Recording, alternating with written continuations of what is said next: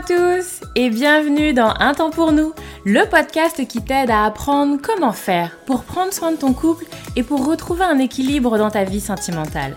Moi c'est Lucie, je suis thérapeute de couple et avec ce podcast j'ai vraiment envie de dépoussiérer les croyances qu'on a autour des relations sentimentales. Ici tu vas voir, on parle sans filtre, sans tabou, mais aussi sans jugement et toujours toujours avec bienveillance. Donc, retrouve-moi sur ce podcast toutes les semaines si c'est compliqué dans ton couple ou si ça va, mais que tu as envie de l'entretenir et de le booster un peu. Dans tous les cas, tu es au bon endroit, alors installe-toi, on est parti. Hello, bonjour tout le monde, bonjour à tous, j'espère que vous allez bien. Je suis très contente de vous retrouver aujourd'hui pour un nouvel épisode du podcast, qui est un épisode où on va se parler regard des autres. Euh, j'avais déjà fait un épisode, il me semble, sur la comparaison. Euh, qui est euh, un peu plus loin. J'essaierai de vous retrouver et de vous le mettre dans, le, dans les notes de l'épisode. Si c'est une thématique qui vous intéresse, sans doute que cet épisode, il vous parlera également. Et donc aujourd'hui, c'est sur Instagram, vous le savez, hein, une fois par mois généralement, je, je fais une story où je demande un peu les, euh, ce dont vous avez envie pour le mois prochain, les, euh, les thématiques qui vous parlent. Et donc là, c'est ça qui était ressorti. Avec l'idée quand même, c'est une personne qui m'avait parlé autour de l'infidélité, comment est-ce qu'on peut gérer quand après. En gros, quand on reste ensemble après une infidélité, comment est-ce qu'on gère le regard des autres? Et c'est une vraie question qui revient assez souvent dans mes consultations autour de l'infidélité. Euh, vous le savez, j'ai un programme en ligne autour de l'infidélité qu'on peut faire soit en autonomie, soit avec des séances. Et donc j'ai également des personnes que je vois en séance. Et donc c'est extrêmement souvent que ça revient. Cette question-là du regard des autres, comment est-ce qu'on gère l'après? En fait. Et alors je vais aujourd'hui beaucoup l'axer sur l'infidélité, mais euh, euh, c'est plus large que ça. Hein. On va avoir ce regard des autres. Quand je parle des autres, ça peut être la famille, ça peut être les amis. On peut l'avoir également sur des gens qui vont estimer que nous ne sommes pas avec la bonne personne, avec quelqu'un de bien, avec quelqu'un de bien pour nous, ou alors euh, on est avec quelqu'un et la relation que cette personne-là nous, nous propose est jugée insatisfaisante, pas à la hauteur, c'est pas ce que tu mérites. Vous voyez, c'est des choses qu'on va entendre régulièrement. Et puis des personnes aussi qui vont estimer que l'autre nous traite pas bien, ne nous traite pas correctement, et donc par conséquent ils vont comme ça être euh, dans un jugement et dans un regard assez négatif, porté sur l'autre et porté sur, euh, sur la relation et parfois même porté sur nous-mêmes qui allons tolérer, accepter euh, ce type de relation, accepter, tolérer ce type de personne. Donc c'est pas évident. Euh, et puis, euh, souvent, euh, les personnes vont... Je sais que c'est intéressant quand on aborde ça avec un tiers en consultation, parce que souvent, les gens ont un peu un discours binaire, quoi. De, eh ben, il suffit de, s'en aller, alors tu mérites mieux, va-t'en, etc., etc., etc. Alors, parfois, il y a un profond décalage, c'est-à-dire que votre famille, vos amis, etc., vont avoir une image très négative de, de, la personne avec qui vous êtes, vont être beaucoup dans le jugement, ou vont être dans le jugement de, de ce que cette personne a fait, comme une infidélité par exemple, et puis vous pas du tout. Ah non, non, non, non, non, non, euh, je sais quand même quelqu'un de très très bien, etc. etc. Mais c'est pas la majorité. La majorité du temps quand même, euh, vous entendez, vous comprenez, vous partagez un peu aussi parfois. Euh, le, point de vue de votre famille, c'est juste qu'on n'en tire pas les mêmes conclusions. Vous voyez, euh, typiquement, si je prends l'exemple de l'infidélité, vous n'êtes pas, n'êtes pas sans savoir qu'il y a eu l'infidélité. Vous êtes bien au courant. Pour autant, alors que pour votre famille ou vos amis ou les copines ou les voisines, peu importe, euh, eh bien la décision qui devrait suivre est une décision de séparation, par exemple, euh, et c'est vous, vous ne faites pas ce, ce choix-là. Vous voyez, c'est surtout dans l'interprétation, les décisions qui découlent des choses, parce que souvent on est raccord. De la même manière, j'ai déjà eu euh, des consultations autour de gens qui sont en couple avec des personnes euh, qui ont un passé particulier, des personnes qui ont été parfois même euh, incarcérées, des personnes qui ont été voilà, à, être condamnées pour des, des faits de violence ou des choses comme ça et où effectivement bah, euh, les gens vont avoir un regard assez, euh, assez ferme, assez dur, assez jugeant du coup dans euh, mais pourquoi donc? Est-ce que tu te mets avec quelqu'un comme ça en fait?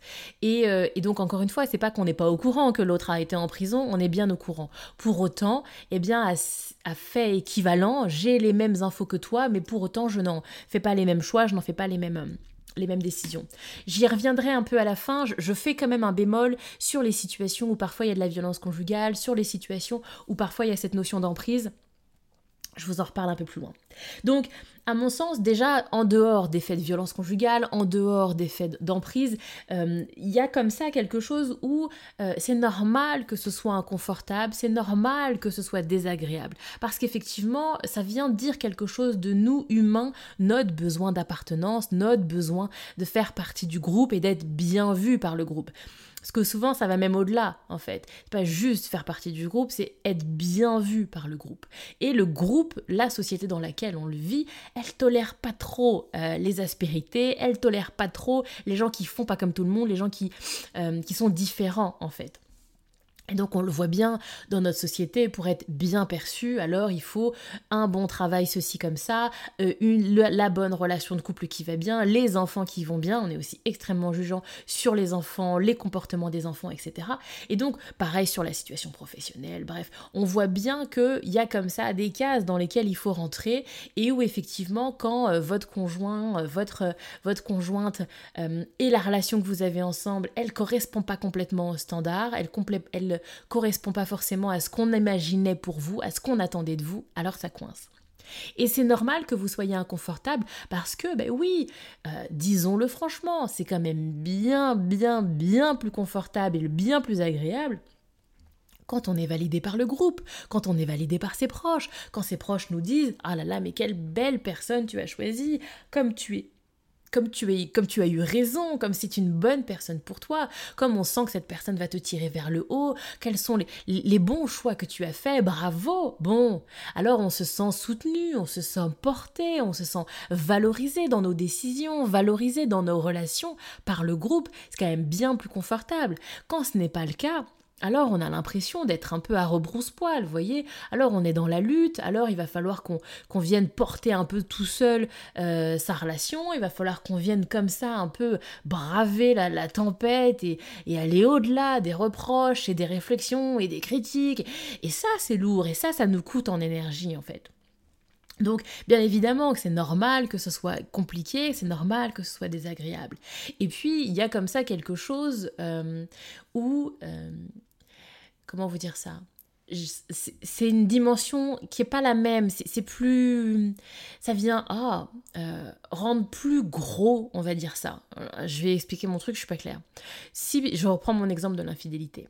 Si effectivement, voilà, l'autre a été infidèle, j'accepte l'infidélité de l'autre, etc., on continue à être ensemble, souvent, il y a déjà moi un travail personnel. Voyez, il va déjà falloir moi que je vienne comme ça un peu me confronter à mon propre regard sur moi-même parce que moi je l'entends bien souvent, c'était pas ce que je m'étais dit. Je m'étais pas dit que euh, j'accepterais l'infidélité. Euh, j'ai souvent des discours de bah moi je m'étais toujours dit voilà, un mec infidèle, une nana infidèle, ça dégage et puis c'est tout. Enfant pas enfant, 15 ans pas 15 ans de relation, c'est tu me trompes et ben je me casse.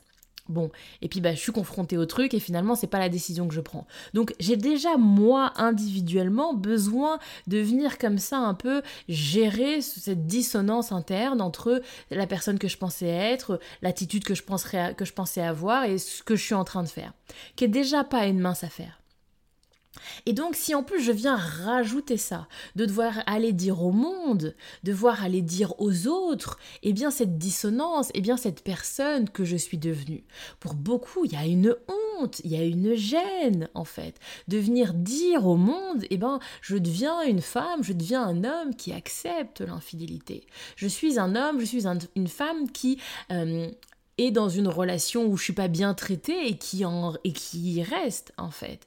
Et je le vois donc avec les, exemples que j'ai de, personnes et de femmes surtout qui, euh, qui subissent des violences conjugales et qui n'en parlent qu'à moi en fait, qui ce n'est dit que dans l'espace de ce du cabinet parce que en fait ça peut pas être dit ailleurs que vont dire mes amis que vont dire ma famille? Si si s'ils viennent à me regarder comme étant une femme qui subit de la violence et qui reste en fait.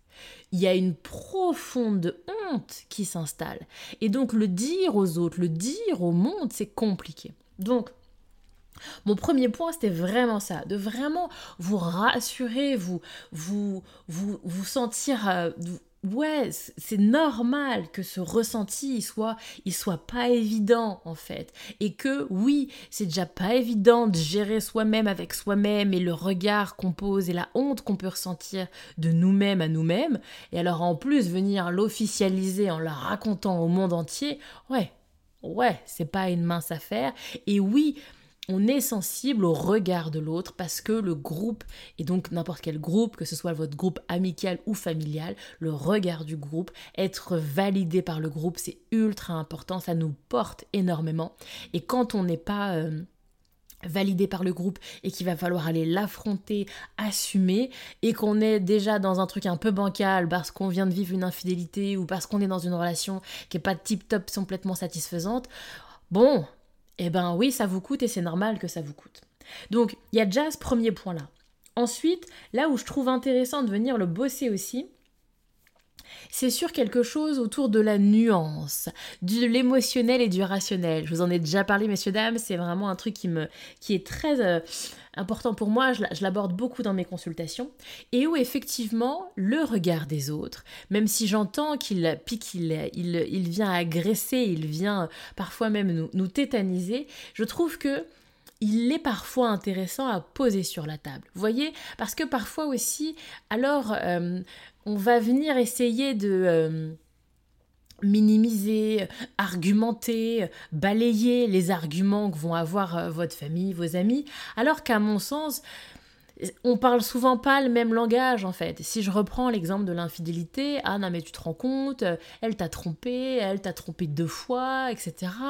Qu'est-ce que tu fais encore là? Vous voyez, on est sur du pratico-pratique, du factuel, etc. Bon, quand vous, vous êtes peut-être plus dans votre émotionnel, dans votre ressenti, dans ce qu'on va appeler la foi qui n'est pas une foi spirituelle ou religieuse, qui est la foi, c'est cette idée que ça va au-delà de la croyance, ça va au-delà du tangible, ça va au-delà du... Euh, oui, alors je ne suis pas du tout une experte en religion, mais voyez, c'est un petit peu ça. L'idée de la foi, c'est cette idée de j'ai une croyance, sais pas si vous entendez, il pleut des cordes. J'ai une croyance qui va au-delà du rationnel.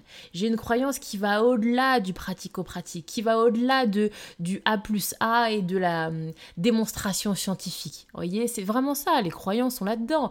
Oui, j'ai pas de preuves, et même si euh, pour beaucoup de croyants, alors ils voient certaines preuves, mais s'ils se placent d'un point de vue de, quelqu'un qui n'a pas leur croyance, bien évidemment, euh, il n'y a pas les preuves comme, euh, comme on peut l'imaginer. Et pour autant, j'y crois. Et donc c'est un peu la même idée, cette notion de foi, d'aller au-delà. Oui, ça a l'air compliqué, oui, je souffre, oui, oui, oui, oui, et pour autant, j'ai envie de rester en couple. Pour autant, je crois encore à notre histoire. Pour autant, je crois encore à notre amour et je suis comme ça portée par quelque chose qui est plus grand que moi, qui est plus grand que cette histoire d'infidélité, qui est plus grand que nous, en fait. Vous voyez un petit peu l'idée?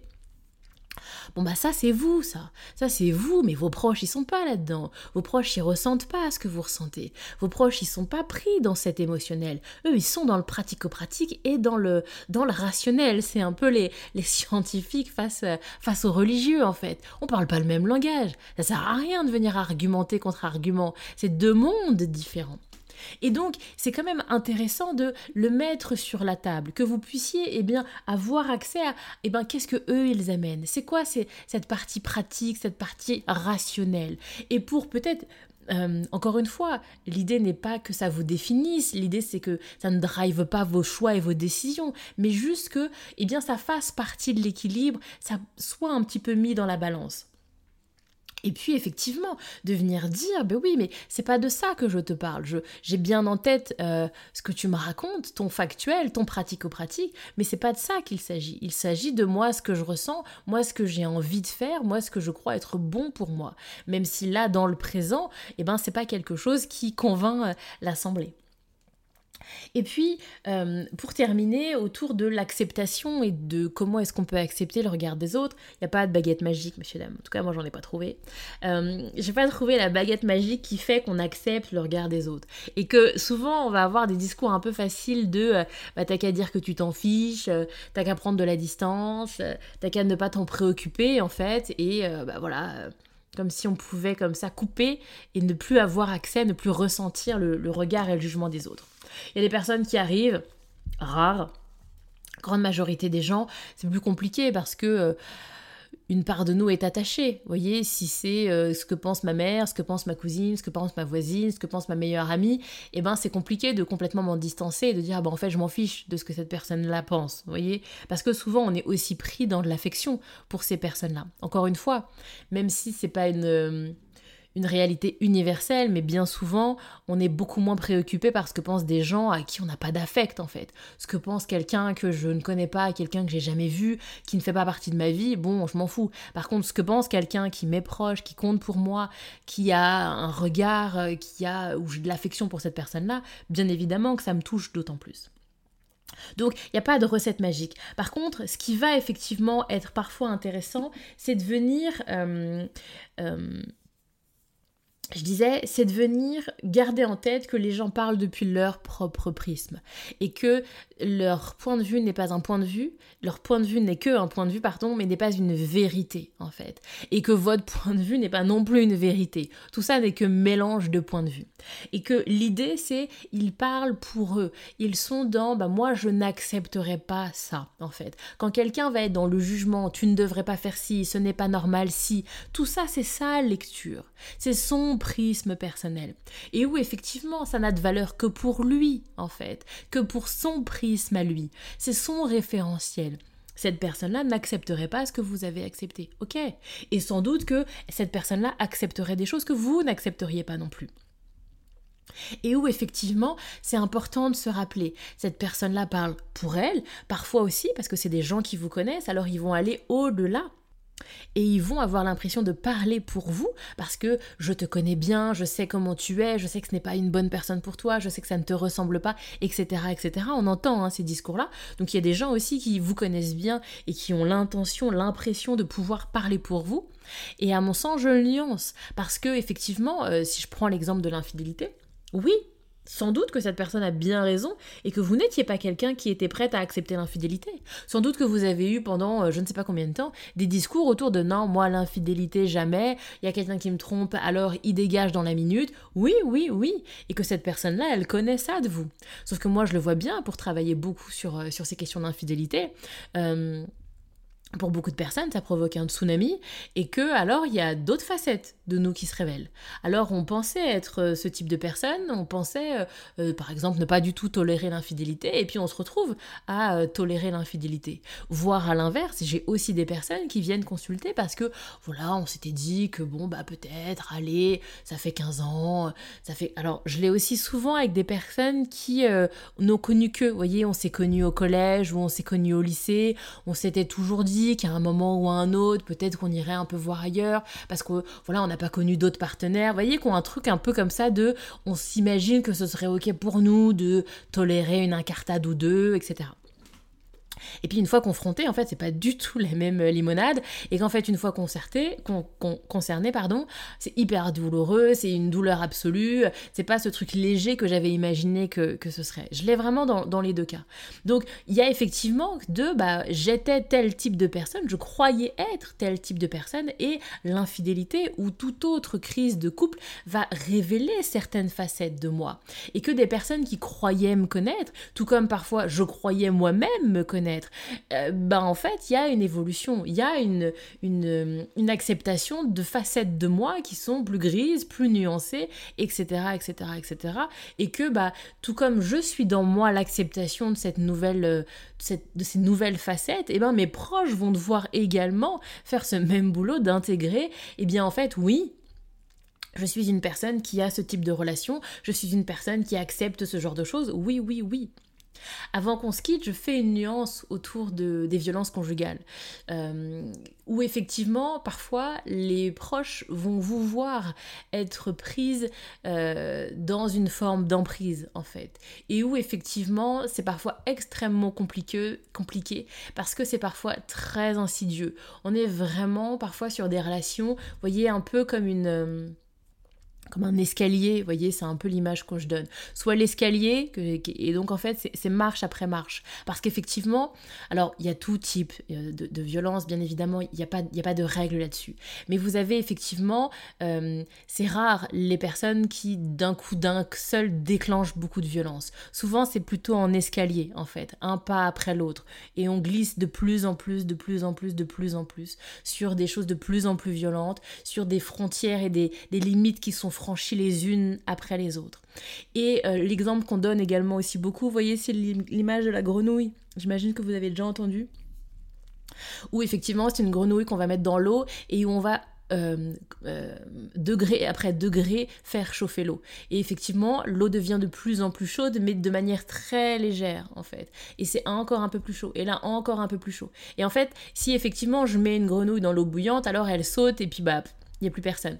Elle s'en va. Par contre, si je la mets dans une eau plutôt tiède et que je chauffe, que je chauffe, que je chauffe, alors il y a un phénomène naturel d'habituation et où effectivement, eh ben, je, je finis ébouillanté sans même m'en rendre compte. Donc, dans les violences et dans les notions d'emprise, on a ce genre de choses, on a ce mécanisme-là, on voit ce, cycle-là comme ça qui s'installe et où j'ai l'impression de descendre marche après marche après marche et où à la fin j'ai l'impression d'être tellement descendu que je ne peux plus même revenir en arrière. Le chemin est trop long, je suis déjà un peu dans cette sensation d'être prise dans les filets, dans une forme de cage. Donc, J'attire votre attention là-dessus parce qu'effectivement, parfois, les proches vont être davantage sensibles à voir que vous êtes en train de glisser. Quand vous, eh ben, vous allez descendre une marche et puis ça devient votre nouveau socle, en fait. Et puis je descends encore une autre marge, j'accepte encore certaines choses, et puis bah, ça devient ma nouvelle réalité, ça devient mon nouveau socle en fait. Et j'ai même oublié qu'avant c'était plus ma norme, que c'était plus mon habitude. Quand effectivement les proches vont voir que vous êtes en train de descendre. Et donc c'est pour ça, je vous le disais tout à l'heure, que c'est à mon sens toujours intéressant quand même de pouvoir garder en tête et de poser sur la table également le regard de vos proches, le regard des autres, de, de l'avoir en tête. Encore une fois, pas forcément comme étant un, driver de prise de décision, mais comme étant quelque chose qui va permettre de nuancer et d'avoir une vision plus large de ce que vous êtes en train de vivre. Ça reste quand même pour moi euh, assez intéressant. Donc voilà un petit peu ce que je voulais, euh, ce que je voulais aborder aujourd'hui. J'espère vous avoir donné quelques clés sur cette question du, regard des autres. Encore une fois, je vous envoie toutes mes bonnes ondes, tout mon soutien sur ce que vous êtes en train de traverser. N'hésitez pas si vous avez envie qu'on puisse continuer à bosser ensemble sur ces questions-là, euh, à voir pour réserver une consultation avec moi, bien évidemment, euh, ou avec tout autre professionnel, bien sûr, bien sûr. Et puis, si effectivement la thématique de l'infidélité est une thématique qui résonne chez vous, je vous mettrai également le lien dans les notes de, cette, euh, de cet euh, épisode de podcast euh, d'un webinaire que j'ai enregistré où je vous aborde ma méthode de travail, comment est-ce que moi je travaille l'infidélité. Voilà, y a, je, vous, je vous mettrai les infos. voilà, j'explique un peu mon approche, comment moi je le travaille, ma méthode, pas à pas, étape par étape. Je vous explique un petit peu tout ça. Et bien évidemment, dans ce webinaire, je vous présente également, voilà, si vous avez envie qu'on continue à travailler ensemble, le programme que je, que je propose autour de l'infidélité. Et puis voilà, je m'arrête là pour aujourd'hui. Je vous retrouve la semaine prochaine pour les nouveaux épisodes de la semaine. Très bonne fin de journée à vous, très bonne semaine. Et puis à très bientôt. Bonne journée à tous.